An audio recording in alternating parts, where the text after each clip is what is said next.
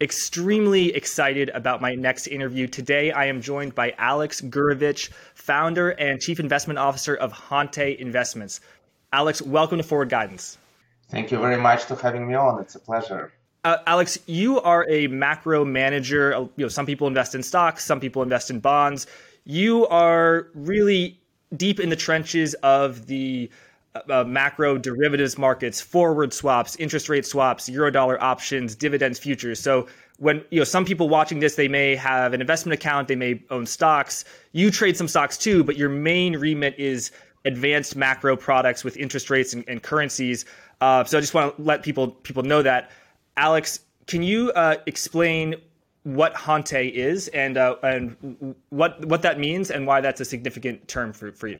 Well, Hanté is a term from a Japanese strategic game Go. As I like to say, some Western people haven't heard about it, but I like to say it's probably the oldest and the most popular game in the world. And Hanté in Japanese means true move, which means something which is not flashy, not necessarily accomplishes its goals in the fastest way, but something which gives you the best chances of victory in the long run. And I felt like that term reflects my approach to investment philosophy. And Hanté Investments is the firm where I manage clients' money and, of course, my own money as well. And the principle for me is I'm trying to basically have clients to have same investment experience as I have, basically do for people that I would do for myself as I'm doing it for myself, and do it to have more money in the long run, not think about so much about what is your monthly performance, what is your quarterly performance. Of course, any given day you'd rather be up money than down money, but think about through how do you structure your business in such a way that several years later you have more money than now. There we go. Alex, people watching this, I'm sure they're on the edge of their seat. They're wondering, what does Alex think about Fed funds futures? Are eurodollars overpriced, underpriced? Where is inflation going to be? What about this sort of swap rate? And questions about the future. We will get to that at the end of our conversation. But the bulk of today's conversation, Alex, I want to devote to your book, The Trades of March 2020, A Shield Against Uncertainty. It was just released only a few weeks ago. Alex, I read your book. It is, I would say, not only one of the best finance books I've read, but one of the best books ever. It is is on the Wall Street best-selling list. Very impressive, not only it's in its own right, but also given that you talk about very advanced financial concepts that I was reading, and it is, as the name would suggest, it is about the month of March 2020, which if you were actively trading macro products, it was one of the most hellish and insane months of all time, and you carefully, painstakingly documents what you and your colleagues were doing, each specific trade, each specific day. What were you doing on this? What was the correlation on that? And you have these Slack chats of you were talking to your the chief trader, you were talking to the quant researcher. What were they saying? And I mean, it is a fantastic read. Alex, can you just give us an overview? Tell us why was it so important for you to document this time? Well, first of all, of course, March 2020, this is, I kind of always reluctant to say this is a unique once-in-a-lifetime thing, because September 11th was another unique thing, and then global financial crisis was another thing.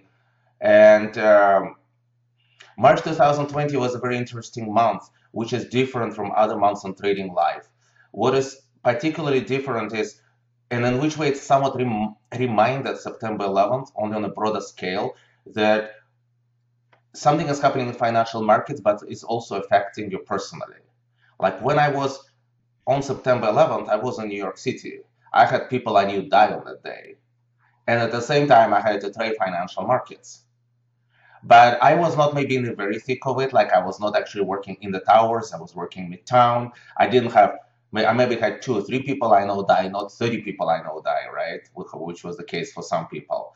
So there is a degrees of how much you could be in the thick of it. And for people who were in a completely different spot, this was an awful event, but somewhat remote, right? If people didn't have anything to do with New York City. Now, pandemic was such that March 2020 was probably meaningful, maybe not necessarily financially for everybody, but in terms of the beginning, the onslaught of pandemic, shutdowns, the fear, the uncertainty, the arguments. I think everybody was affected on a personal psychological level. And yet, because of pandemic, lots of people had to make decisions. And it was not just traders. Anybody, all the government officials, health officials, any business you run, you had to decide. You shut down, you have to run it, you go remote, you just call it a life, right? And just shut everything down. And because of that, it's a very unique situation when people in position when they had to make decisions were also like thinking about, well, I have to do it while my kids are at home, zooming 3 feet away from me. For some people, that was the case, right? And I wanted to document this process of managing through a very extreme environment, but when you're not yourself immune from it, you're not managing the crisis in some other country. As very often macro traders dispassionately do, I'm going to buy this in China, sell this in Brazil, or such and such events in the Middle East. How do I play that? Now you think, how do you play that? But it's also playing you at that moment. And that is what I really wanted to focus on. And I had this joke, I had two jokes, which kind of led to the creation of the book. First of all, we're talking about how short the bear market of 2020 was. But then I said, well, every day feels like a month in March. So by that standard, it's a normal duration bear market. If you count every day as a month, then it's like, oh, normal bear market, right? And then I realized how like protracted were the events of March 2020, I said, well, somebody should write a book about this month. And then it kind of evolved to, well, I actually have in a better position than anyone to write it because I have this faithful, well, almost anyone, because I have this faithful record of how things develop step by step. And then I realized that it would be, aside from what I can say, and I think I can say interesting and valuable things, and people like reading my opinions about investments, but on top of it, being able to narrate it in such a faithful way that people actually can see this Slack chat, what we're actually saying, and I'm just commenting along with it and explaining my ideas and explaining how it applies, they can really see the very unbiased picture of it, because all trading accounts, all stories, even first-hand accounts of traders who write about their careers are somewhat biased. It's how I remember things, what I want to present, what I want to choose to talk about. And I on purpose did it in such a way that I have no choices. I put everything. Every trade we did in March is there. Basically, there was no editing in terms of what trades we did that month. Good, bad, small, large.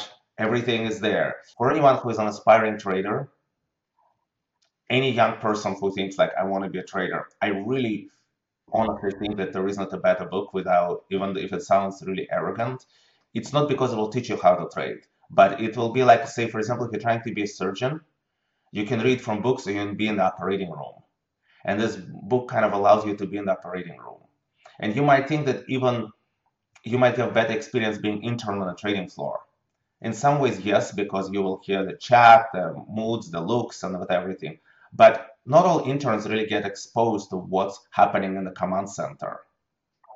They might be told, do this and do that, but they're not actually exposed to all the thinking that goes behind every trade. And this way, I can, even though physically you're not present, but mentally I can completely put you into the operating room because you can see what is the flow of thought behind all the trades.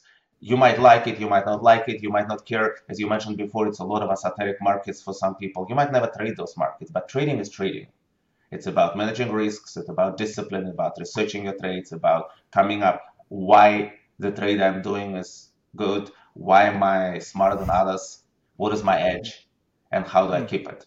So I feel like I really felt that format allowed me to capture all of those things. Mm. Alex, we're going to get into specifics soon, but my sort of broad question is, why was, but how was the price action of March so strange? And how did it compare to, let's say, 2008 when, everything was going crazy, but at least you knew perhaps, long bonds would work and you wanted to own some credit default swaps, better to own credit default swaps than be short them. And also, can you talk about just the emotional toll? You had a reputation for being very calm and collected under pressure. I think your nickname was the icebreaker. But in March of 2020, you found a new level of stress that I think you had not found in your long career. Yeah, there were definitely, as you point out, there are similarities and there are differences about this period. In the book, I used a lot about a lot of metaphors using black hole, right? Because I was talking about like financial markets got sucked on this black hole when the pandemic started, and nothing could stop it. No actions by the Fed could stop us actually falling into the singularities when the texture of financial markets was completely ruptured and everything was distorted.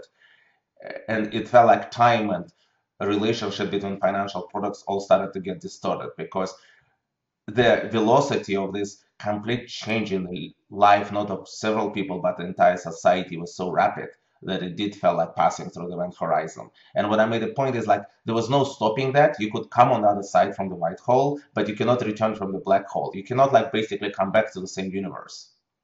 And I think we are finding out now that in some sense I was correct about it, even though I wrote it a while ago. We're just not living in, like, basically economy is good, things are good, but we're not on the same universe we were before pandemic. I'm not saying it's a bad universe, but we're in a different universe right now. And that idea how we got, and you could probably apply it to global financial crisis too. So I talked about, yes, I'm very calm. I never like, even you could see with from my Slack records, I don't really curse. I think there was one time I actually pointed out in the book, one time I get annoyed at someone and say, just buy it. When somebody was like, well, yes, this price there, this is like, buy it now, stop chatting, right? So I got like, one time I got a little annoyed, right? But generally I'm very calm and very methodic. I kind of believe that if you do it now, 10 seconds later, it's not so important because the price could be better or worse 10 seconds later. It's much more important to be deliberate and actually be clear in your mind what it is that you're doing than to rush to do things. Like that speed or that kind of velocity of execution is not really as important as thinking through and making things that you're doing the correct trade. That's my attitude. However, what happens is, and I've noticed it even back in Wall Street days, and I try to capture it in this book a little bit, back when I worked for a bank, I could be very calm, but when markets stress me, my stress kind of accumulates and pours out in my personal life. But then in a personal life, in a normal environment, you have ways to distress. I mean, everyone has their own ways to distress. Like I did martial art. I did a lot of martial arts, for example. It really helps me to balance my mind and body and just kind of forget about concerns of financial markets. You can go for a hike. You can go to the beach. You can do all those things that distress you. And kind of when pandemic happened, there was a stress coming from the other side of you.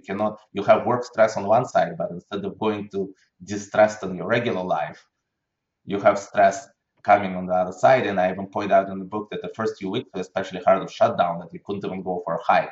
You were not allowed to go to the ocean.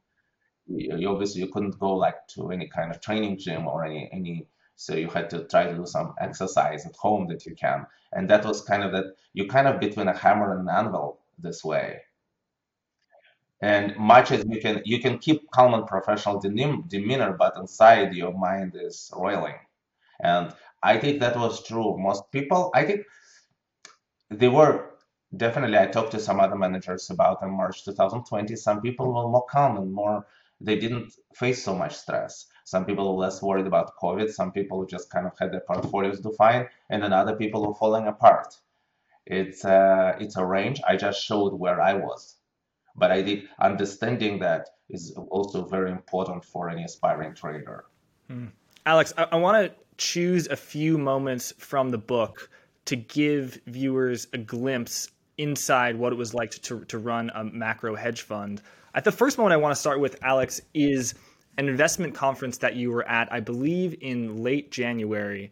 And you were bullish on short-term rates. So you had some call options on Eurodollar futures and outright positions in Eurodollar futures.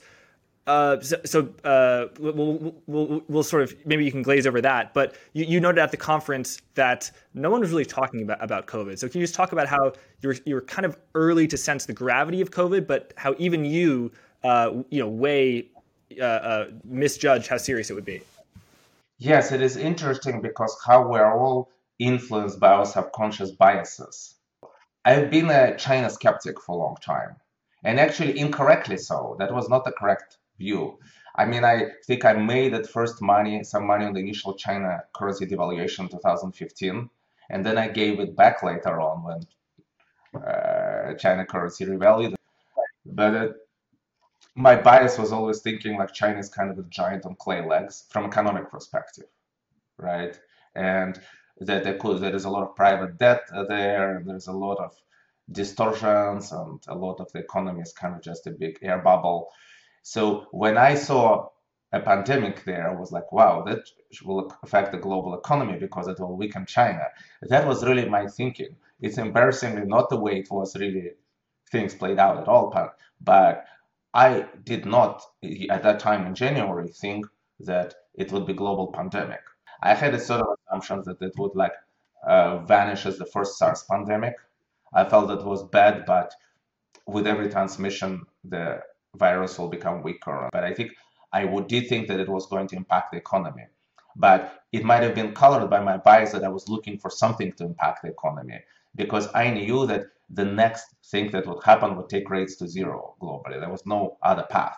That was my bet. Like, you never know what it is that is going to happen next, because a lot of the events like are not really predictable. September 11th, even global financial crisis, you could not see it the way it happened, like European debt crisis or the industrial recession of 2015. There are always Brexit, all those like shocks that happen.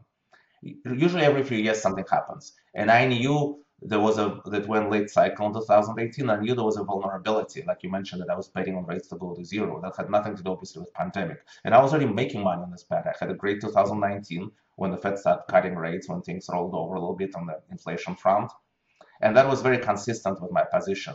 But I knew that like another push, another shoe to drop, and we're going to zero rate. So I think I was very quick to see that this could be another shoe that was dropping, but not very quick to see that it's something that is going to be personally horrible. Mm. And can you talk to us about the positions that you were holding going into March of 2020? So late January and mid-February. So you had the euro dollars, which were more to the short end, and then you also had some long-term bonds. And you know, if you could explain a few of those terms that you think maybe people won't understand. Yeah, so Eurodollar futures are contracts on like they're a little confused. It's a confusing term for people who don't know it because it has nothing to do with euro. The term Eurodollar comes from the fact that it's a London interbank offer rate, which is basically rates on deposits of dollar all around the world traded. And the idea is like Eurodollars are deposits between various European banks, but in dollars. So it's basically futures on interest rates. If they go higher, that means interest rates are lower. So when you own call options, you're betting on interest rates going lower, and you're making a lot of money if they go to zero or negative, like in the case of Europe. And same thing with owning bonds. You own bonds, you bet on rates to go lower. So I had a lot of those bets because I thought that, and in 2008, it started in 2018 when market was all focused on rates going up and nobody really cared about the downside risk on interest rates, that rates can go down, and options were incredibly cheap. So I was able to buy options extremely cheap that would pay off if rates were not following the path that everyone was looking for, and instead would go down. And I was actually had a strong opinion that that's the way they would go. So it was a great opportunity. What I emphasized in my book, and I will talk about this for a second, because I'm not a big fan of using options. I feel options are a trap for beginner traders often, because it's so easy. Like when people start looking at options, yes, I'm right. If I'm right, I make 10-1 and my downside is limited. It's a very kind of easy narrative to sell yourself in. But usually you kind of get what you pay for. And on average, short-term options at least don't make money. Like if you take all the options trading in all markets, they're usually slightly overpriced. Because very often what is really painful about options, that market can go in your favor. And I'm not explaining actually the basics of options. I'm hoping that the audience knows at least what an option is, right? So if the market can go in your favor, but it goes not fast enough, you can still lose money by holding an option. And this is extremely painful when you're a macro trader like myself. The key is formulating the right view. It's not easy to be right because sometimes you're wrong. It's pretty precious. Just being right about the market is a precious opportunity. And if you structure your trade in such a way that you could be right about the market but still lose money, it's extremely painful. And it's typically, most cases, not the pain I'm willing to bear to be right and to lose money. And it's a matter of psychology. There are people who really like using options in macro markets. For example, very well-known macro trader, Jim Leitner, who was an inside the House of Money, and I talked to him a lot. I'll actually be doing an interview with him soon, but we know each other well personally. He's a big fan of using options. He's willing to say like, hey, I'm right 50 to 75% of the time. When I'm right, I get 5 to 6 to 1 payout. So I'm going to do those. I don't want to put words in his mouth, but I'm just saying we had a lot of conversations. He's like, I'm willing to put an option on and sleep at night. To which I responded as, it's option decay that makes me stay awake at night. Like feeling that my portfolio is dribbling cash if nothing is happening. I hate that sense. So a lot of it is, and I talk, since my book is so much about psychology, I talk a lot about that you really need to choose a style of investing that fits you personally. It's not, there is not one strategy. There is many winning strategies. That's why investors diversify between different funds and managers. So what your goal is not to cover everything, but do something unique. So options normally don't suit my style very well. However, in this case, the range of outcomes was so wide that some people thought rates were going to 4 or 5%, and some people like me thought we were going to 0. So aside from the fact that my bias was towards 0, the options were just not pricing this wide range of outcomes. It was, I discussed it in more detail in the book, but it was a fundamental misprice, not in the direction, but in the option structure, which is this is a very important distinction, because if you make an assumption, the thing is like, if you make an assumption that your view is correct, all options will look good for you. Of course, if you think that like dollar is going up 30%, all call options on the dollar will look very cheap, but you are plugging in your view. The question is whether they're cheap or not without plugging in your view. And that's a very important logical step to make for traders, to assess one asset without plugging in your view. I had a lot of options, and if you don't mind, there is one more trade I had, which I discussed there, which turned out to be very critical, because it also reflects a lot of my trading philosophy that I discussed in my first book, The Next Perfect Trade. I had a chapter about free lunches. Now, free lunches are rare, but sometimes there are chances to do trades which really have no downside. They might lose or make just a tiny bit, but there is no realistic downside. But if something weird happens, there is a lot of upside. Now, some people think of options as such, very deep out of the money, like cheap options as such are the trades. But with those, you actually consistently lose money. There are occasions of trades which don't have that profile. You kind of make a little, lose a little, so you accept a little bit of noise, but there is no consistent losing money. But then when you make big. And I always try to put those trades in my portfolio whenever there is a chance. And I've done it in that time. I had some of those which I bought federal funds futures, which is actually futures on the overnight rate set by the Federal Reserve policy for March 2020.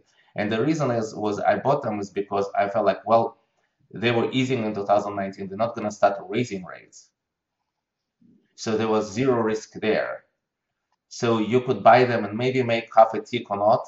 But if there is easing for any reason, COVID or otherwise, you make a lot of money. And that opportunity was really present even in January 2020. You could buy March Fed Funds futures at a level which really you stood nothing to lose.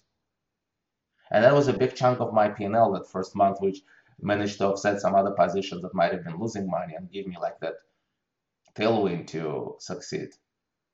Right, and especially because those call options went in the money so far that they became larger the more that the position moved in your favor, so that sometimes you couldn't even trim them fast enough because they were working so quickly. I'll just say we can include a few charts on screen versus what the sort of options were pricing in terms of the distribution versus how you were weighing the odds of a Fed funds. And by the way, closer to 100 means zero, because that 100 minus the interest rate is what implies the interest rate. But Alex, for the interest of time, could you quickly just explain your thoughts? Well, not quickly. I mean, I want you to give us all your wisdom, no rest. But you're thinking about why you thought the Fed was going to hike, and in particular, the historical examples about how once they stop hiking, they never hike again, and also, as soon as they stop hiking, eases, cuts are quite imminent, which surprised me. Yeah, that honestly, when first someone pointed out to me, and that was many years ago, somebody pointed that fact to me, I think it might have been like almost 20 years ago. That it can be 20 years ago, but I cannot pinpoint the date, but it was a very surprising fact told me. Because whenever we are like in a zeitgeist of Fed hiking rates, raising rates, people are always concerned about inflation. And the last time they hike rates, they raise interest rates, they never do it with the thought of, oh, we're going to ease next, right? It's always with the thought, maybe we'll need to raise rates more, because if there was no need to raise rates, they wouldn't be doing it to begin with.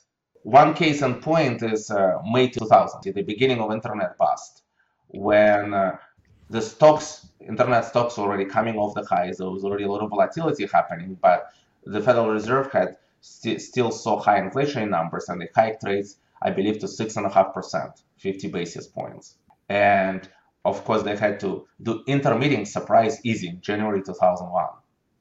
But all the way up to the end of 2000, they were still talking about risks being skewed towards high inflation. While, and this is all while like the sell-off and the slowdown in the economy and the sell-off in the tech stocks was unfolding, and the huge wealth effect was being erased.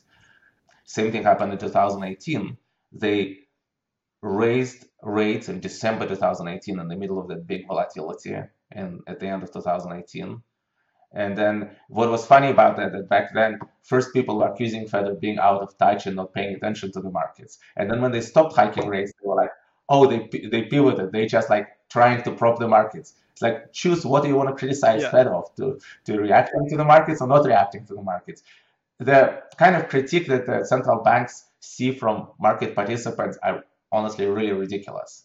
Not that I think that they always do things right, not that I don't make fun of them on occasion, but and what I'm talking about right now actually is kind of a critique, because they always overdo it, and they always do that last hike still looking at the current data without seeing like the data that the world is shifting, but they're kind of almost bound by that because they have to be, let's say, data driven. And yet it is amazing that 6 months and after hike there is usually an ease. So you had this view that was bullish bonds on the long end, bullish bills, Fed fund futures on the short end, and that view was based on historical examples of what the Fed had done. However, that those positions also happened to sort of be like a dream position, a dream portfolio for COVID. So let's sort of like wind forward the clock. In February, the bonds, I believe, the notes, the bonds, belly, long-term, they were working in your favor.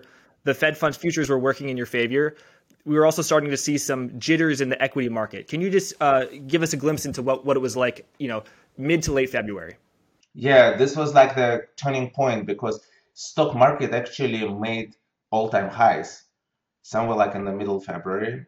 I have it, the dates marked in my book, I think like around February 20th, that made all-time highs. And then at the end of the month, it actually started tanking. And bonds were already doing well into the beginning of March. And this was the period when we're kind of starting to realize that pandemic is for real. Still not happening to us, still not among us, but there were like news already from Europe. It was already felt very uncomfortable. And however, in personal life, things didn't change very much yet. You still like, so if we still, all the way up to maybe March, we were still meeting with friends, hugging friends, whatever, going to dance parties. I even talked about the last party that I went to, which was the last weekend of February. We, since then, like for years afterwards, we call it Remember the Last Party.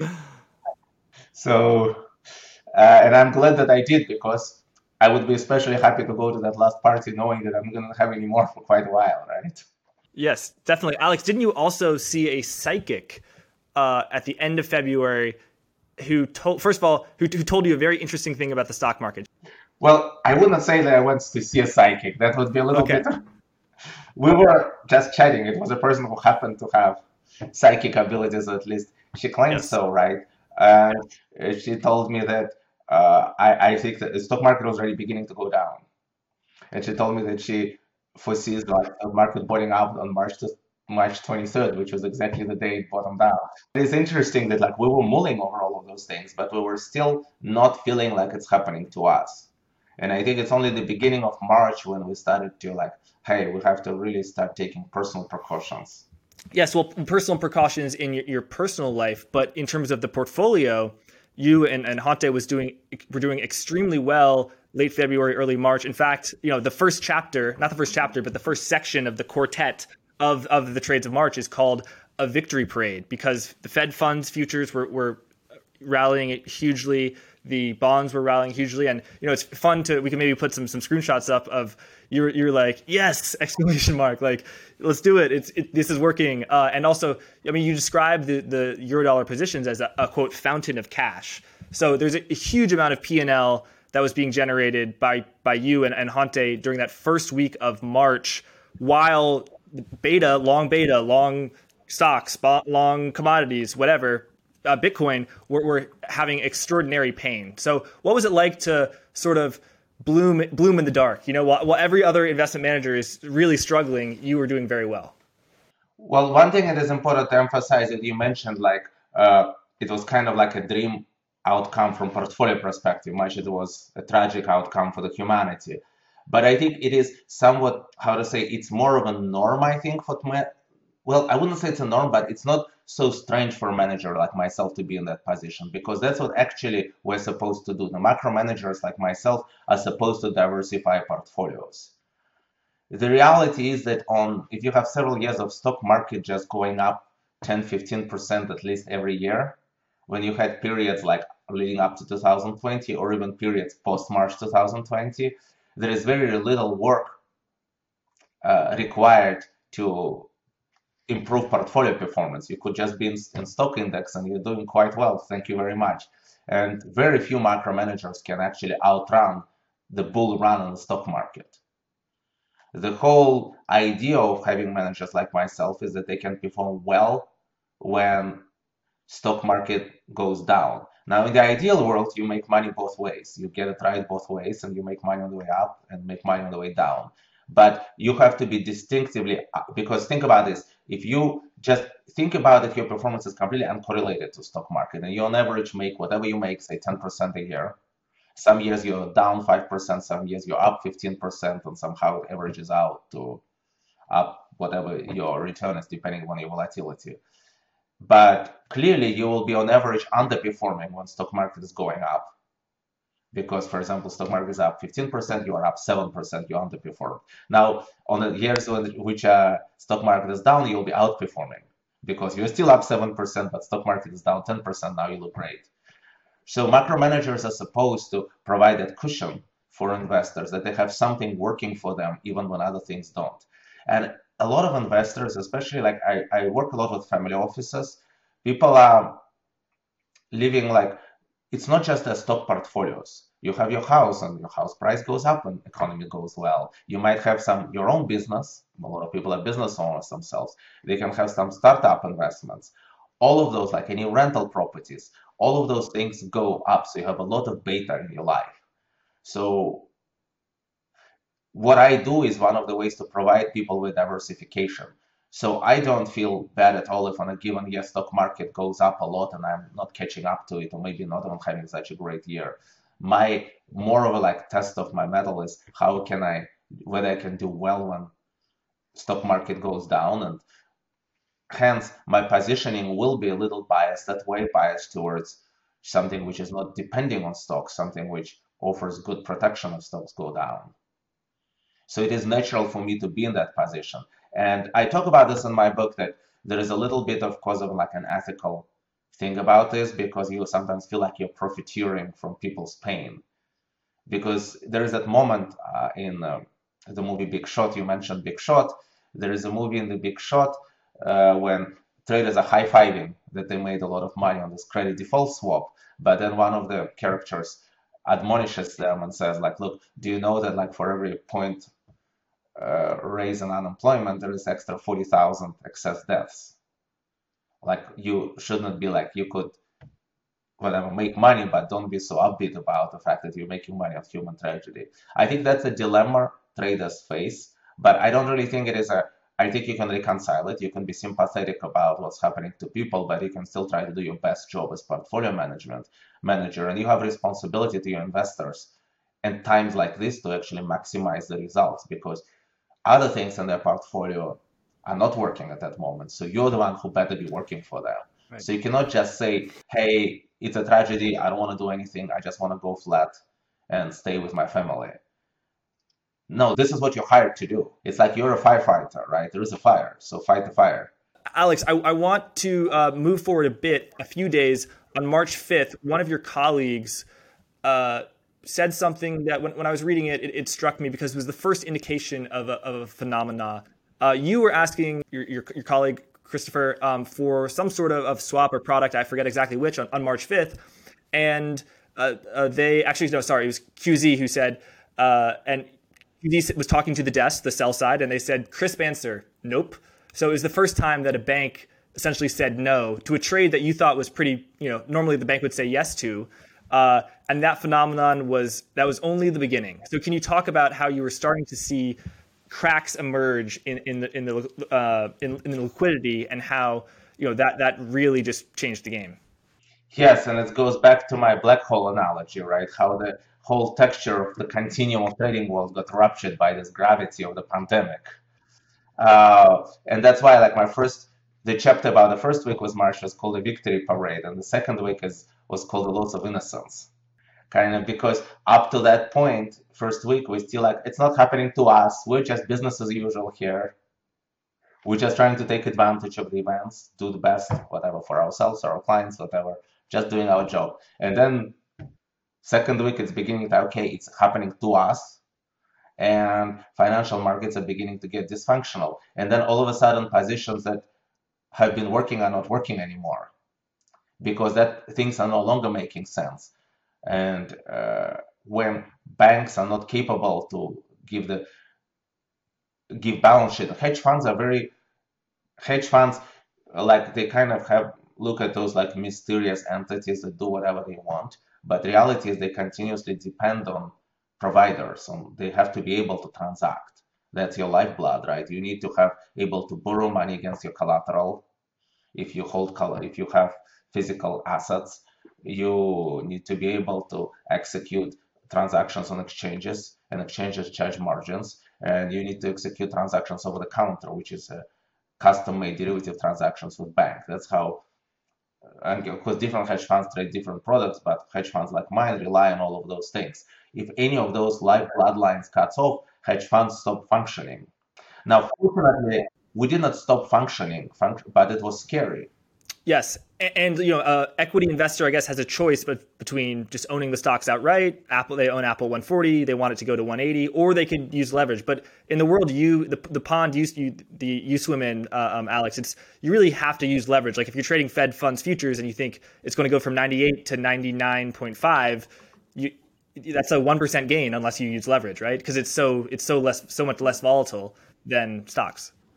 Yes, we do use leverage, but I will point out, even in the world without leverage, the safety can be elusive. Imagine that in 2008, you had your very solid, no leverage portfolio of blue chip stocks, and you happen to have Lehman Brothers hold it. Yes. Right, so that sense of what is kind of game it in your mind, right? The safest portfolio. You could have treasury bonds, the safest trade in the world, but held by Lehman Brothers. You would have an absolute nightmare, even if you eventually recovered probably what you had, but it would be absolute nightmare. And so there are degrees of how safe things are, but nothing becomes safe when there's a black hole in financial markets. And the case in point, what started to happen in the middle of March, the securities that should actually be most beneficial, most risk-free securities like treasury bonds, especially in inflation index treasury bonds, which I pointed out are the most risk-free because they're not even dependent. You have all the risk. You have not a credit risk because it's U.S. government. You have no inflation risk. Just pays inflation plus some spread, right? And paid by U.S. government. All of a sudden, those securities crashed in the middle of the month. And the reason they crashed is because there was no cash to borrow if you're holding them.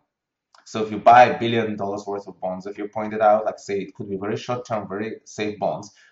I don't have $1 billion. If I bought $1 billion worth of bonds, I'm just saying, for example, right? I'm not talking, those are not numbers pertaining to my fund. But if I bought $1 billion of 2-year notes and I don't have those, I have to immediately borrow this 2-year notes, borrow money to hold this 2-year notes. Now, to borrow, who's going to give me $1 billion? well, they would have to accept those $3 as collateral. Otherwise, they're not going to just give me $1 billion for nothing, right? Because who is Alex? My credit wouldn't be good enough for that. It's just good because I'm giving the $3 back as collateral. That's called a repo transaction.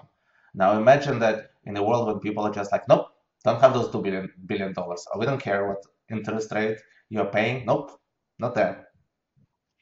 And then all of a sudden I have no money. So I have to sell those $2 notes because I have no money to hold them. Then I sell them at any price. It does not matter if the price is completely has nothing to do with any kind of rational, like going back to people who like to think about efficient market theory or even behavioral finance.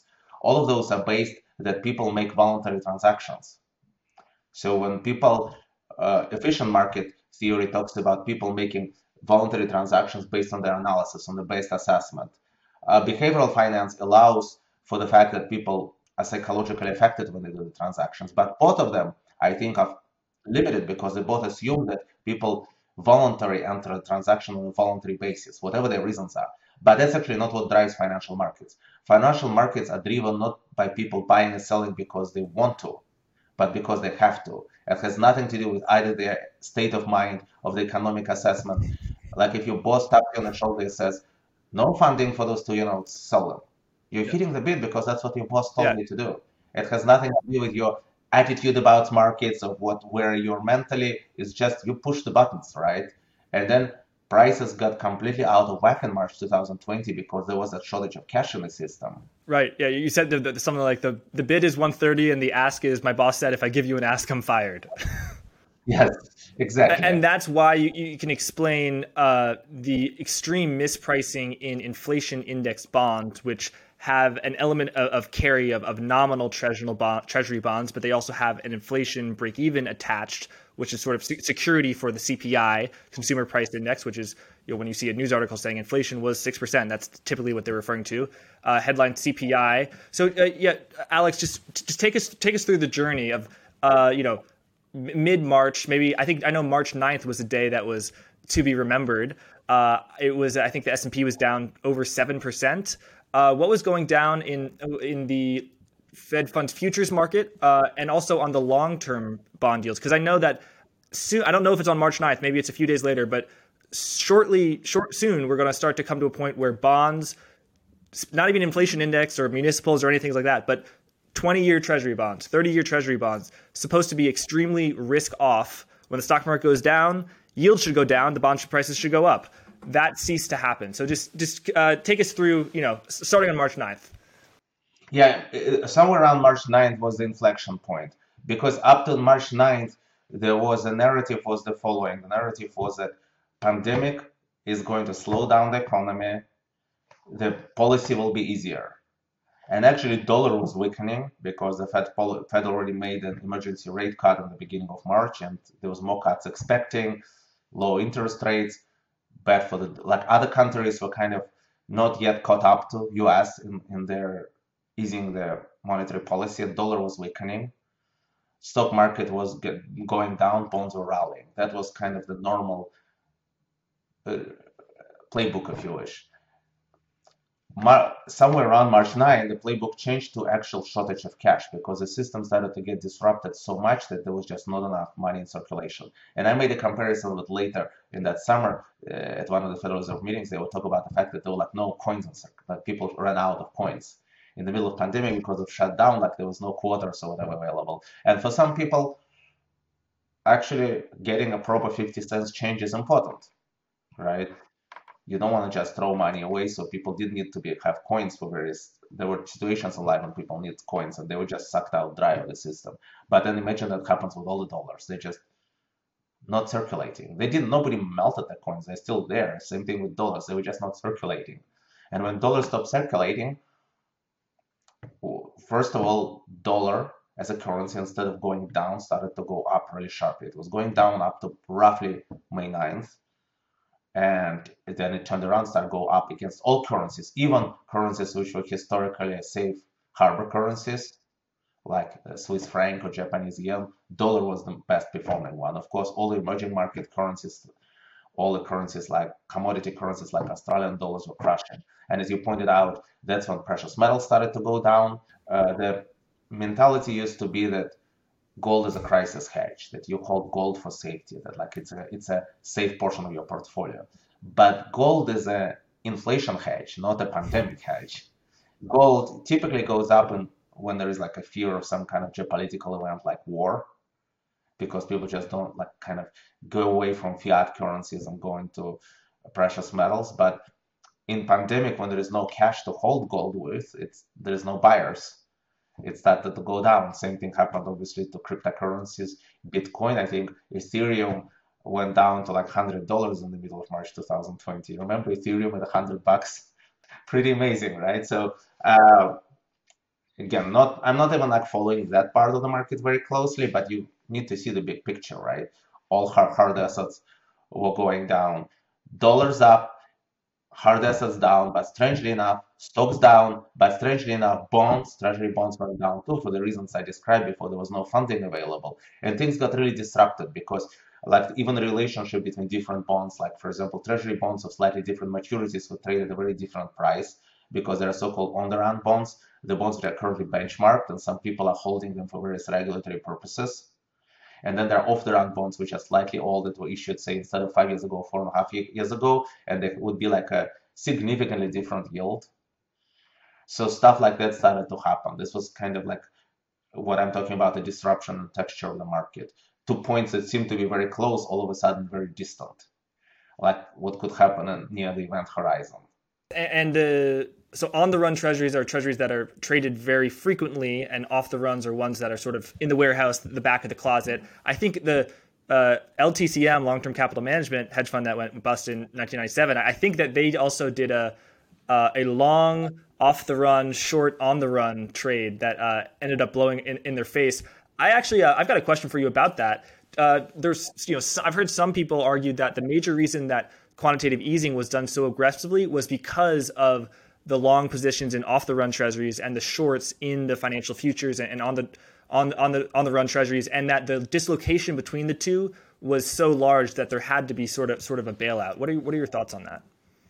I think that still the most reason was the economic disruption was really the main thing that was driving the Fed, and I think they did not really. I think the actions were quite explicable and understandable, even if you did not see the treasury bond calamity, because I think like even if you saw what was happening in the major economy, the idea to ease and then push out money to people, start sending checks to people, start paying businesses to stay closed, that made a lot of sense, both I think at the moment and retroactively. So both fiscal and federal and monetary policy kind of made sense. Whether it was colored, I do, however, admit that it might have been colored by this thing in the treasury market, because sometimes like Fed has a mandate, right, to maintain like maximum sustainable employment and stable inflation, this dual mandate. But how do they do it really? What is really their job? Like this is the objective of the job, right? But what is their job? And one way to think about their job is to guarantee funding on US treasury bonds.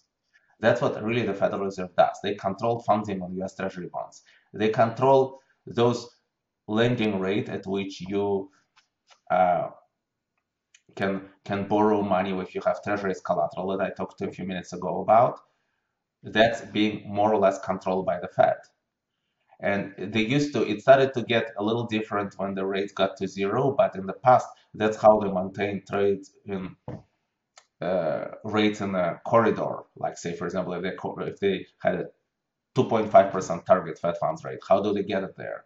Well, if the target rate is above 2.5%, they might buy some treasuries and put some more money in the system.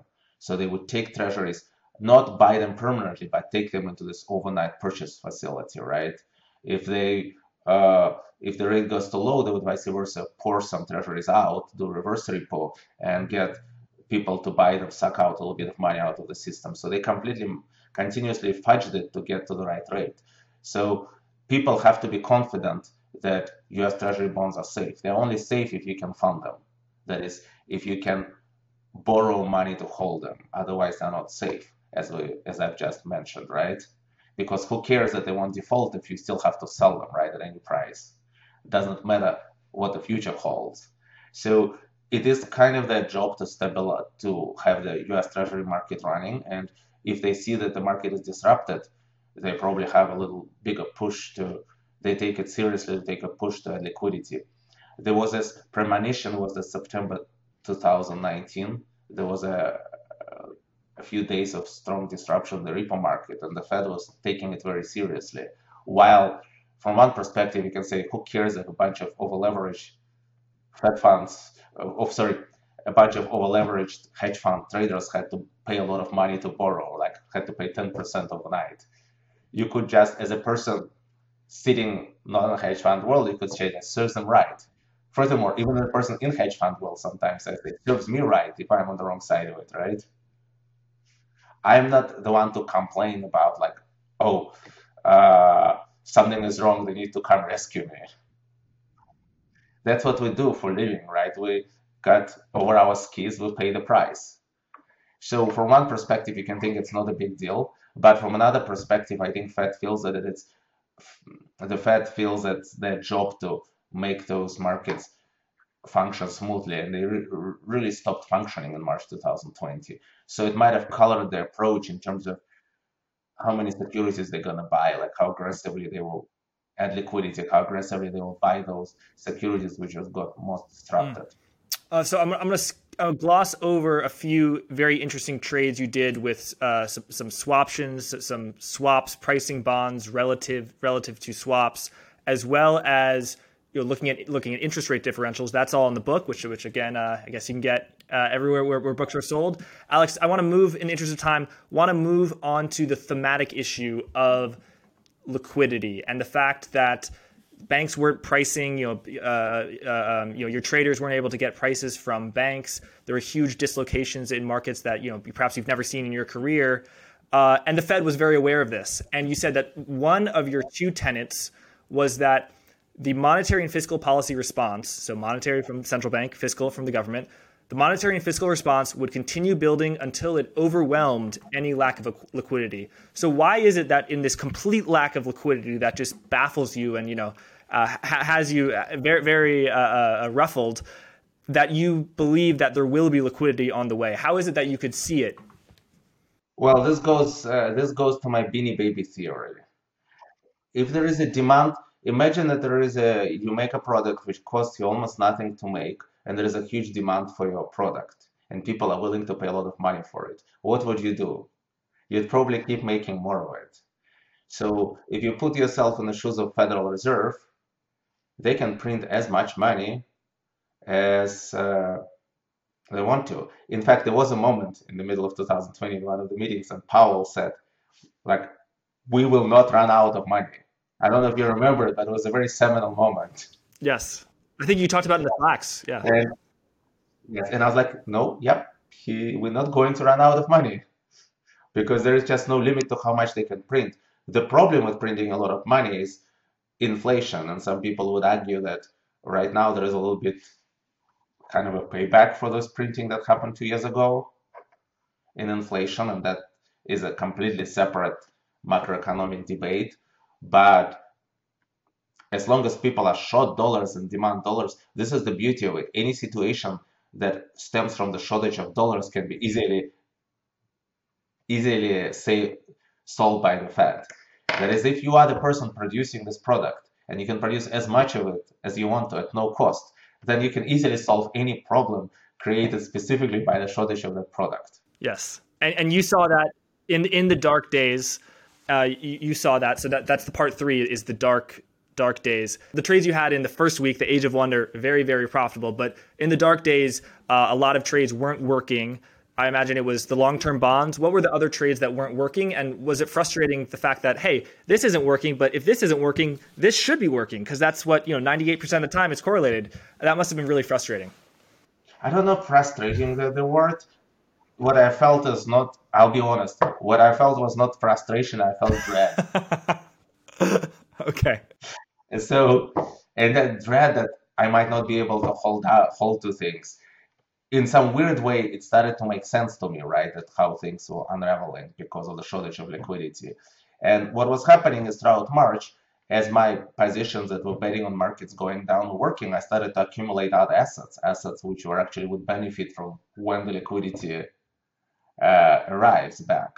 But that those assets continued to go down, be that stocks, dividend, futures. Eventually, like, I added some oil and started, I turned around some positions which were, for example, I covered some of the risks on interest rates. I covered risks like short positions like Australian dollar. So my portfolio was turning around, and now it was getting more vulnerable. So it's not just the positions that, like, in my mind, it brought to maybe like balance. My portfolio came to the balance point, while before the crisis it was really skewed towards benefiting from the crisis. But as you mentioned, not only it became balanced, but also the balance was not working, because the positions which were supposed to continue making money were now losing money.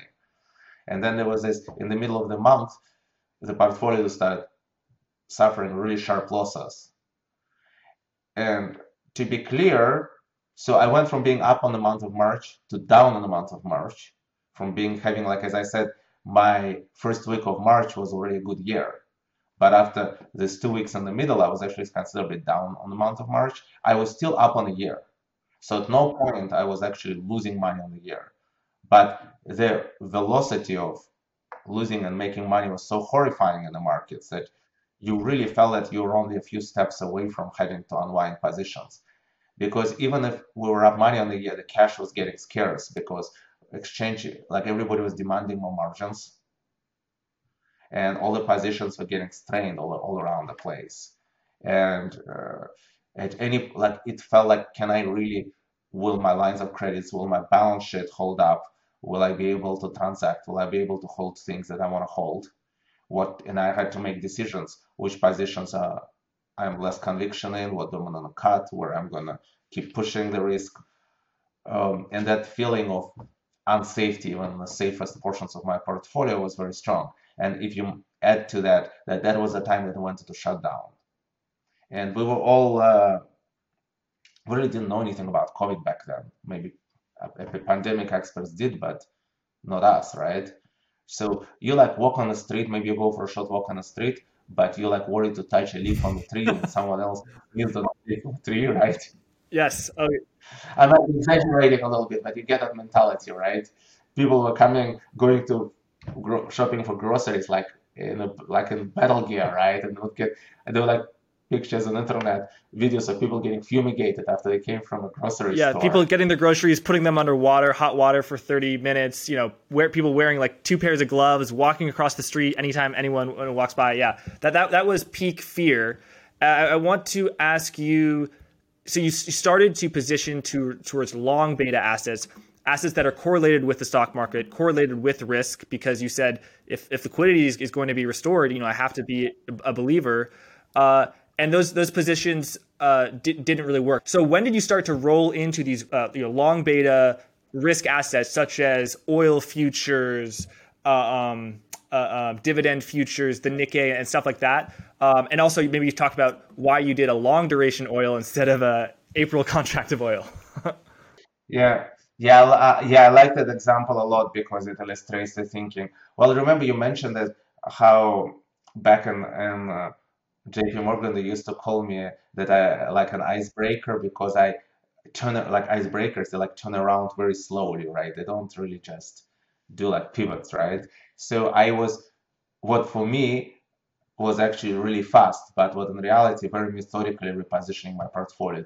I very seldom doing these things like, okay, today I've been short, now I'm gonna buy all my shorts and go long. It's more like I'll cover 5% of short, I'll cover another 5% of short, now I'm gonna add another 5% of long. So it could be a process often happening like 2 years for me to reposition from being one way to being another way. While there, a lot of it happened in 1 month, but it still consisted in incremental steps. So throughout of March 20th, as market was moving more to the direction of panic and crisis, I gradually repositioned my book in the opposite direction. And there was this byline that I put on the cover of my book: every crisis starts from fear and ends with necessity. So we talked about like this middle of March being peak fear, both on markets and in personal life. And eventually the necessity was going to drive the markets to where liquidity would drive the markets to where they inevitably have to go. And oil is an interesting example because I talked about this, about timing of oil. And it's especially interesting now seeing that oil is trading very high, because that illustrates that you could have traded oil better than I have or worse than I have. And I want to point my mentality. Oil was very low, maybe like trading like something like $20 for the front contract, a barrel for the front contract, while maybe you believe that his kind of the medium price would be more like 60 in the normal environment, $60 a barrel. What could you do about this? You could buy this front contract. Choice A, buy this front contract or one of the front contracts and hope that things will normalize. You're sitting now in March 2020. You could buy a contract a year from now, somewhere for summer 2021, and think that things will normalize in a year, because that's unlikely, things will reopen after pandemic. You could buy oil, but already at a higher price, because oil was projected to normalize somewhat. Buy it at like $35, but maybe like 2 or 3 years out, and say it is going to probably go back to 60, 65, and that's where I'm going to take profits. Or you could just say, I'm going to buy oil and hold it, because this will disrupt the whole supply system, and eventually when pandemic will be all over, oil will go way up. And eventually the last option, as you see, is working extremely well. If you bought deferred oil at $35 and just held it, it would be close to $90 now, right? Whatever, $85, $87, great trade. If you bought oil for summer of 2021 with 1 year deferment, you would have made money very rapidly. You would have gone immediately to like within 1 year from like $30 to $71, made great profit. If you bought oil for, however, May 2020 at $20, it actually closed at close to negative $40. There was this amazing event that oil just got oversupplied, and you actually had to pay money to take it off your hands, and you would be completely busted. Now, what I chose is option 3 out of those 4 options, and I said, I don't know what's going to happen, I'm not an oil analyst, but somehow 2 or 3 years from now, the world will probably be roughly to normal in terms of oil consumption. So $32, $35 is just not a normal price for normal world. So I'll wait till it goes to normal and sell it. And that's what I did. I generally just follow my target levels. If I decide that is my exit strategy, those are my stops, those are my targets. I don't let events change that. So when we got to this price, I got out of oil, which was good profit. It was not a huge trade. It's just a good example of thinking. It was not a huge trade, but I could have made another $20 on it by still holding it. But I did not succeed in doing this analysis of saying, like, you know what, because of the ESG movement, there is very little invested in your oil prospecting, and however, oil is still needed, so likely. I didn't do that analysis correctly at all, but I just realized that at some point we'll go to the normal environment and expected price will be somewhere between $60 and $65. And I could be somehow unlucky and it could be much lower than that, but the odds are way in my favor. Yeah, we should explain that. When you buy oil, you can buy a barrel of oil, but you were not getting barrels of oil and putting them in your garage. There's a futures curve where you can buy them in September 2020, April 2021, all the way out to 2030.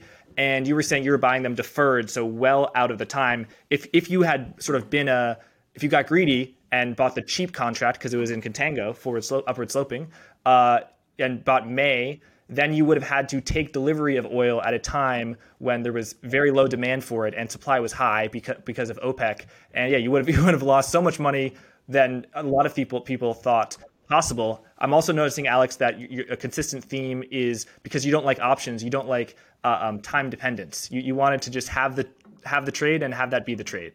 Yeah, this has a lot to do with what I call a shield against uncertainty. That's why the subtitle of my book. So here, I'll show my book.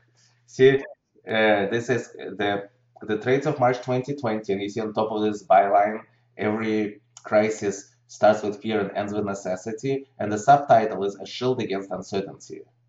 So what I try to explain or kind of show people that even an environment as uncertain as a pandemic environment, where we really don't know what's going to happen next, you can focus on things that you can be reasonably certain on.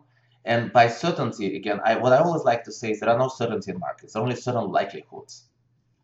You sometimes if you can abstract away from way things happening to pandemic, where exactly what this player will do with what the Federal Reserve will do tomorrow, but say what is likely to be 2 years from now.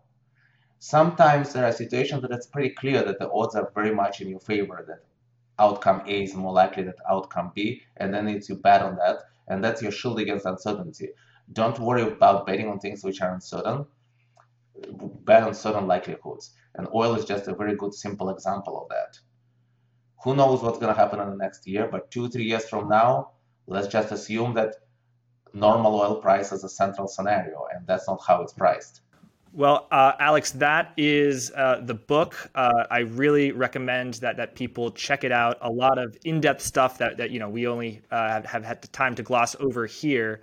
Alex, you're being very generous with your time. Thank you. Now, let's step on our time travel machine to February 2022. What are the trades of February 2022? If you were to write that book. It's always easier. It's like whatever Churchill said. I mentioned in my book, history is written by victors. Yes. So the people who blew out did not write a book about it. I can say, let's write a book about the times that we made money. And interestingly, last few months were challenging for me. Challenging for my view, because I was assuming that my central view was that the Fed would kind of hold to the stated position, the way they stated their position only a few months ago, or even, and said, we don't really know what's going on with inflation. This seems to be a transitory phenomenon having to do with supply bottlenecks. And we really don't know how things will evolve, and the environmental fiscal stimulus is diminishing. We're just going to be patient and wait it out, maybe stop their quantitative easing program, but then wait it out, maybe start reducing balance sheet carefully. But instead, I was not expecting people to be so spooked by the inflation. I was expecting inflation to be high. That is almost unavoidable. This inflation numbers were already baked in 2020. It seemed pretty obvious that inflation would spike in response to this unprecedented monetary and fiscal expansion. And then you add the fact that a lot of political push to lift minimum wages and supply shortages, all of this, put it all together, you get inflation. How can you not? But sometimes I get blindsided, and when people talk about how they will respond to the environment, it's very different when they are in the environment. So Fed found themselves exactly in the environment everyone anticipated, but they're acting very differently. And I'm not even saying that one action or another is correct. It's just inconsistent to me what they were saying a year ago to what they're doing now. And I always say, as a trader, don't focus on what the Fed should do. Focus on what they will do. Because it doesn't matter what you think they should do. It doesn't matter what I think is the best policy for the country. I can chat about this with my friends. My investors don't care. They just care about whether I'm making money or losing money, right? So it's kind of almost pointless to say like which of their policy tilts was more dovish tilt a year ago, more hawkish tilt right now are correct. To me, they seem to be very intellectually inconsistent and divergent from each other. And I was expecting them erroneously to be more consistent. I did not expect the zeitgeist of the market to shift so quickly to like 7 hikes or 8 hikes or whatever. And of course, every time this hiking frenzy in the past would start, it would be wrong. But maybe this time I'm wrong, right? Maybe every few years there's this whole thing. It's like, now inflation is coming for real. Now the bond bull market is over. And it always blows over. I really feel that the signs are here, that it's going to be the same as before. There are a lot of signs of late cycle. There are and those signs are not from, I've had some really good arguments. I've heard some people get really, really good arguments why this inflation can be persistent and pernicious. But the way I feel the texture of the market is that we're feeling like we're in the late cycle, which is very strange because we haven't even started hiking and it feels like we're almost not. To me, everything shows, and even that whole conviction and growth in the market that will be a lot of hikes is usually the sign that the hiking cycle is almost done. It's what I call the negative predictive power of interest rate futures. And the other thing that I said, whenever the curve goes flat, very flat, the yield curve goes flat, and for people who are not familiar with terminology, it means that long-term interest rates are very close to short-term interest rates or even lower, which means that the market already pricing that there will be rates raised, but then they will stop raising rates and maybe even ease 2 or 3 years from now. Whenever that is being priced on the market, whenever the curve is flat, it's not flat enough. In my career, market was almost never wrong when it priced those eases in the future, but it always underprices them. So it means that when the curve takes that shape, like it is now, that actually it should be much more inverted because the rates will start falling a year or two from now sharply. And that's what I choose to bet on now, but with some element of caution, because I have some fears that this time I might be wrong because inflation is, because there are some secular shifts that occur, like where, as I mentioned in the early part of this interview, we're in a different universe. So I have some caution to exercise that what if we're really in a different universe? What if really we're not coming back to the patterns of before? Though for now, everything I see seems to be coming to the patterns of before. My kind of working theory is that there are some weaknesses that actually developed in the economy during the pandemic, but they were papered over with all this flood of liquidity. And yes, there are a lot of inflationary pressures now, but they're a result of that liquidity. Now that liquidity will be withdrawn, this all can very quickly reverse. And what we're seeing right now, inflation, that's a lag response to liquidity that was happening to be poured into the market a year or 2 years ago. And then now that the dynamic is changing, this thing will reverse very rapidly. Both inflation and economy can reverse very rapidly. And I kind of believe in that magic of interest rate futures telling us that kind of being wrong in a magical way, which tells us what the right thing is. Well, I thought interest rate futures were supposed to be the ultimate truth. No, they are the ultimate falsehood. Okay. They never predict correctly what actually going to happen, but their mispredictions are a guide, really a guide to actually what will happen. Okay, but haven't there been times when the Fed says we're going to hike to this, and then the Eurodollar futures says, we don't believe it. Oh, it's only going to be here, and the futures have been right about that. Like, what other times have the futures been wrong? It's interesting. I didn't. Well, they're always wrong in a sense that, for example, the Fed says we're going to hike to 2.5%, and interest rate future will say no, 2.25%.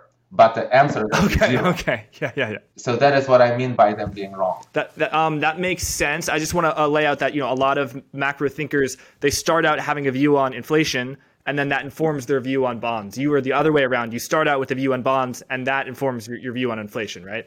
I think what it's hard to tell it this way. It's more like, I like for my first book, The Next Perfect Trade, was really about my trade selection process. What I tried to distinguish is from economic forecasting from choosing trades. And there are certain parameters of trades that make them superior. So there are certain trades that if you choose trades with certain features, then you're more likely to make money than lose money, regardless of whether your economic views are correct or wrong. And I think more value is derived from selecting trade selection process than from economic analysis process. That's what I would say. So one of the good examples of what helps you to make money is recognizing historical pattern. It does not always repeat, but historical patterns are very powerful.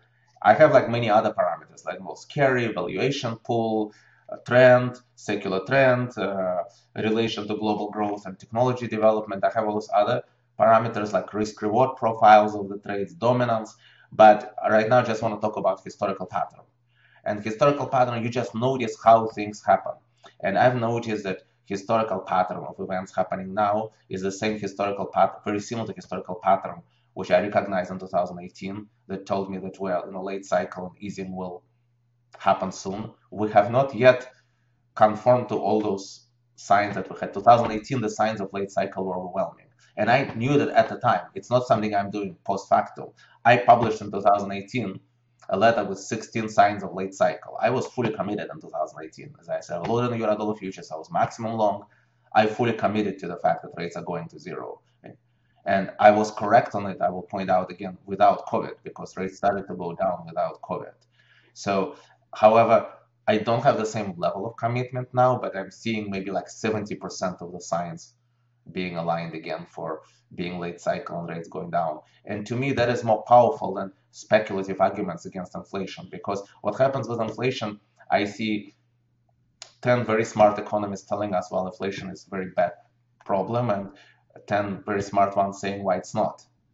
And why am I really, I can form my opinion, but how is my opinion even valuable in this debate? I could be just one of 10 guys on one side or 10 people on the other side, right? What is even changing? How is my view even changing the likelihood here? What I can do, however, if my view is not valuable, but my trade selection process is available, because what I, valuable, I can recognize historical patterns. I can select for ways to capitalize on those, which are more likely to lose money than make money. And if I'm wrong, I'm wrong, but hopefully I lose less money when I'm wrong than I make when I am right.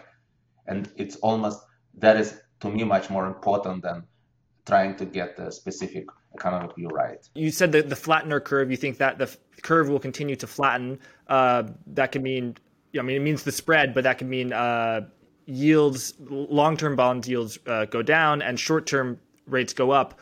Are you constructive on the long end, and how are you feeling about the short end? I think even from that last time I saw that, my view may be leaning like maybe 3 hikes or something. I don't know. But I'm still not in the camp of believing it. But right now I believe more like maybe could be more than 1 or 2 hikes. But I also still think that that will be easy. Will be a year from now will be easy. Right. And how are you thinking about the beta trade? Starting in the dark days, you began to see the Fed is going to add liquidity until there's too much liquidity, and for that reason, you want to be long beta, commodities, stocks, dividend futures, and the like. I would add Bitcoin to that and gold. I don't think you did invest in Bitcoin, or I haven't heard you talk about it. But is how where is the long beta trade now? Where are you on the trade in terms of beta risk assets? Well, you kind of answered your own question. Back then, the Fed would add liquidity till there is too much of it. Right now, they will be taking it away till there is not enough of it. Okay. So I am not constructive right now on beta assets in general, even though I think you can surely find pockets of beta which are valuable and earn good carry, and just there are things that, first of all, you can hold through the cycles just because they're so good, and you could still capitalize on certain things, no doubt. And I think this recent shakeouts probably create some pockets of value or things that you really truly believe in, but now they're like 60, 70% cheaper. Certain particular stocks, which were high-flying stocks, which got really shaken down, or certain assets, like if you like precious metals in the long run, well, you like silver at $22, $23 more than you like it at $30, right? So there are pockets of opportunities in the markets, but right now I'm actually feeling probably about as negative as I can be on beta assets, which is not very negative. I'm never very negative. I've never really built my portfolio around being short. I build my to me, like being flat is being short, and then I look for crash to buy stuff. I don't actually, I make money on crisis through using interest rate futures, currencies, and commodities, not using actually outright shorts on stocks, because it's just a recipe to get squeezed. Right. One of the reasons I have, this is the chart I've been touting since actually 2014, 2015. There is extremely good fit between change in interest rates and the future performance on stock markets. And I've noticed that, and what is interesting is you could always like make things backfit if you play with numbers and do deep learning algorithms to match things, and you never know whether it's true or whether it just really found the pattern you're looking for hard. But this was the pattern that I never run through any computers. I recognized it and I said, this is the pattern. And then when we later ran it through computers, it couldn't find anything better. So look at the 2-year change in the 10-year yield. If the interest rates are higher today than they were, let's start with low interest rates. If the interest rates are lower today than they were 2 years ago, that means 2 years from now, the stock market will be higher than it is today. The reverse is not as steadily true, but when you see when interest rates have risen over 2 years, that bodes much more volatility for stock market, and it makes perfect sense because that's how long it takes for the funding cost for the corporations to lag into to go into earnings and to performance. It's a little confusing. You kind of have to maybe read in the book, look at the chart. It's a lag in one versus the forward in another. Well, that doesn't bode very well, right? Because the 10-year was extremely low. As of, let's say March 15th. So in about a month and a half, it's going to be your model is not bullish. Yeah. So, well, let's look. The things I discovered this pattern in 2014, 2015 and see how it played out. So anything that happened since then is not backtracking. That's forward, right? That's from the, because, and I have a proof. It was this, I published this pattern in my first book, The Next Perfect Trade, which came out in 2015. So there is no way somebody can tell me that I'm looking back at the recent events and backfeeding. But remember, taper tantrum, end of 2013, 2014, rates have risen. What happened in 2015, 2016? There was a correction on stock market, industrial recession, Brexit. What happened then? Rates have fallen a lot, so momentum on interest rates became positive. 2016, height of Brexit, rates are much lower than in 2014. What happened the next 2 years? Post-US election, big rally up to 2018, we're having a rally in stock market. Now, where we're in 2018? 2018, we see a bunch of hikes. Rates are much higher than they were in 2016. Now, what happens in the consequent 2 years? We're having stock market correction in 2018, and then even the COVID crisis, something we could not predict, but somehow it fits into this pattern perfectly. Whereas the market in 2020, yields are historically low relative to 2018, where they were relatively high. Huge gap the other way. And what happens in the next 2 years? Tremendous gravity-defying stock market recovery. Where we're at today. Today, we're rolling under this environment. The rates are now higher than they were. They're not very high, but they're higher than they were 2 years ago. And they'll be even more so as we move into 2022, where we will be comparing them with the lows, where all the credit, positive credit impulse was created. So this pattern has been so powerful that I'm kind of feeling that we need to brace for stock market volatility. And one of the things that I've been saying in 2018, for example, I was telling people several times, I did this poll, I would go into some convention, I would be a speaker, and I would say, okay, raise your hands if you think that you can buy stock market cheaper than it is today in the next few years. Significantly cheaper. And almost everybody said yes, right? I was like, so why are you long now? I feel like we're in this environment. I think we will get market. Even with this correction, there is still good chances that somewhere in the next 2 or 3 years, we'll get market cheaper than it is today. I'm not saying it has to fall below March 2020 lows. I'm not like a doomsayer. I think that just historical pattern tells me that if you run to like very strong at the money highs after this run up and expansion and combined with raising interest rates, usually sometime in the future, there's a cheaper point. So I'm not very constructive on beta right now. Got it. Thank you for that. Alex, I'd point out that the people raising their hands, they probably have a higher opportunity cost because their alternative to not being in stocks is, you know, putting their money in a bank where they're earning 25 basis points or something like that. Where when you don't put money in stocks, you do all these very, you know, quantitative advanced macro strategies. So maybe they don't have as many options as you. They don't, but as rates rise, those options also increase because earning 2% is better than earning 0%. And I'm not at all, I want to be very clear. My fund is for qualified purchases only. It's not for, you have to be accredited in certain ways to be invested in it. I'm not qualified to give advice to individual investors how to structure their portfolios. I never aspire to that. What I'm qualified to do is trade one specific strategy, which is not even comprehensive in terms of portfolio allocation.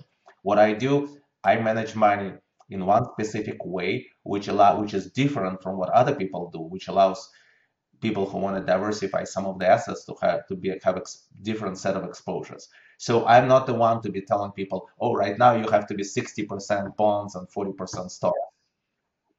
But I'm just pointing out that there are alternatives even for individual investors, how they should be allocating, they should make their own decisions or talk to their financial advisors. Alex, thank you for clarifying that, Alex. Really quickly, could you summarize your view on the dollar very briefly? I know you've thought that the dollar typically is weak during hiking cycles, which defies common economics 101 logic. Yes, that was the history of the dollar in the early beginning of the century, right? From 2003 to 2007, dollar continued to weaken despite strong hiking cycle. And conversely, actually, when easing cycle starts, dollars usually strengthens.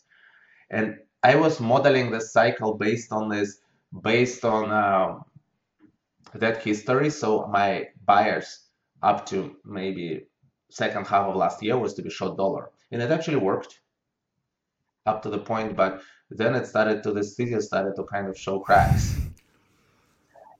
I don't know what it is that really, like it's a long discussion, what it is that really different. Maybe what constitutes tight economic environment is just very much lower rates, maybe like zero with just not too much new easing is already too tight. I don't know what it is, but it's one of my theses is like, hey, look, we're not actually seeing fiat collapse. Some things, services are going up in price, but we're not seeing like gold and Bitcoin and all those like indicators of surplus liquidity. They're not going crazy at all. I mean, real estate is still strong, but I think the original craze in real estate is also probably over. I don't know. It's hard for me to judge, but so I have to, sometimes you just have to, especially with currencies, you have to recognize and respect the trend. So I kind of had to turn around on dollar and position myself much more towards long dollar environment. And I'm not super committed, because obviously I was wrong and I'm not so sure. Maybe the shift to short dollar environment can yet happen, but right now I'm actually leaning towards long dollar.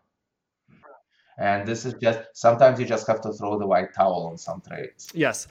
Alex, it's been a total pleasure having you on. My final question for you is, financial gravity really went backwards during March of 2020. And you said we went into the supermassive black hole. There's the accretion disk. Now we're in a new parallel universe, and the new parallel universe could have different rules, and such as, you know, risk parity no longer works, for example. But it could be a world that is very similar to the one that, you know, you succeeded in the macro world prior to March 2020. My question is, how are you going to be gauging and testing and learning and seeing if you're in a parallel universe that is very similar or if things are very, very different? Honestly, one thing at a time. It's sometimes when people ask me like, what if this happens? What if that happens? We'd have our risk committee discussion in our firm, like, what if this happens? What if that happens? Very often I'm like, well, we'll just see when it happens. We'll have to form our opinions. I'm seeing patterns. When patterns start diverging, I have to reassess. Like, for example, up to the point, as example you gave with the dollar, up to the point, patterns conformed to me to the weak dollar environment. And when dollar stalled for kind of was going nowhere for a year, it was still kind of conforming, but now it no longer really conforms. So I have to recognize that it feels like a different pattern now. So maybe slightly different trading is required here.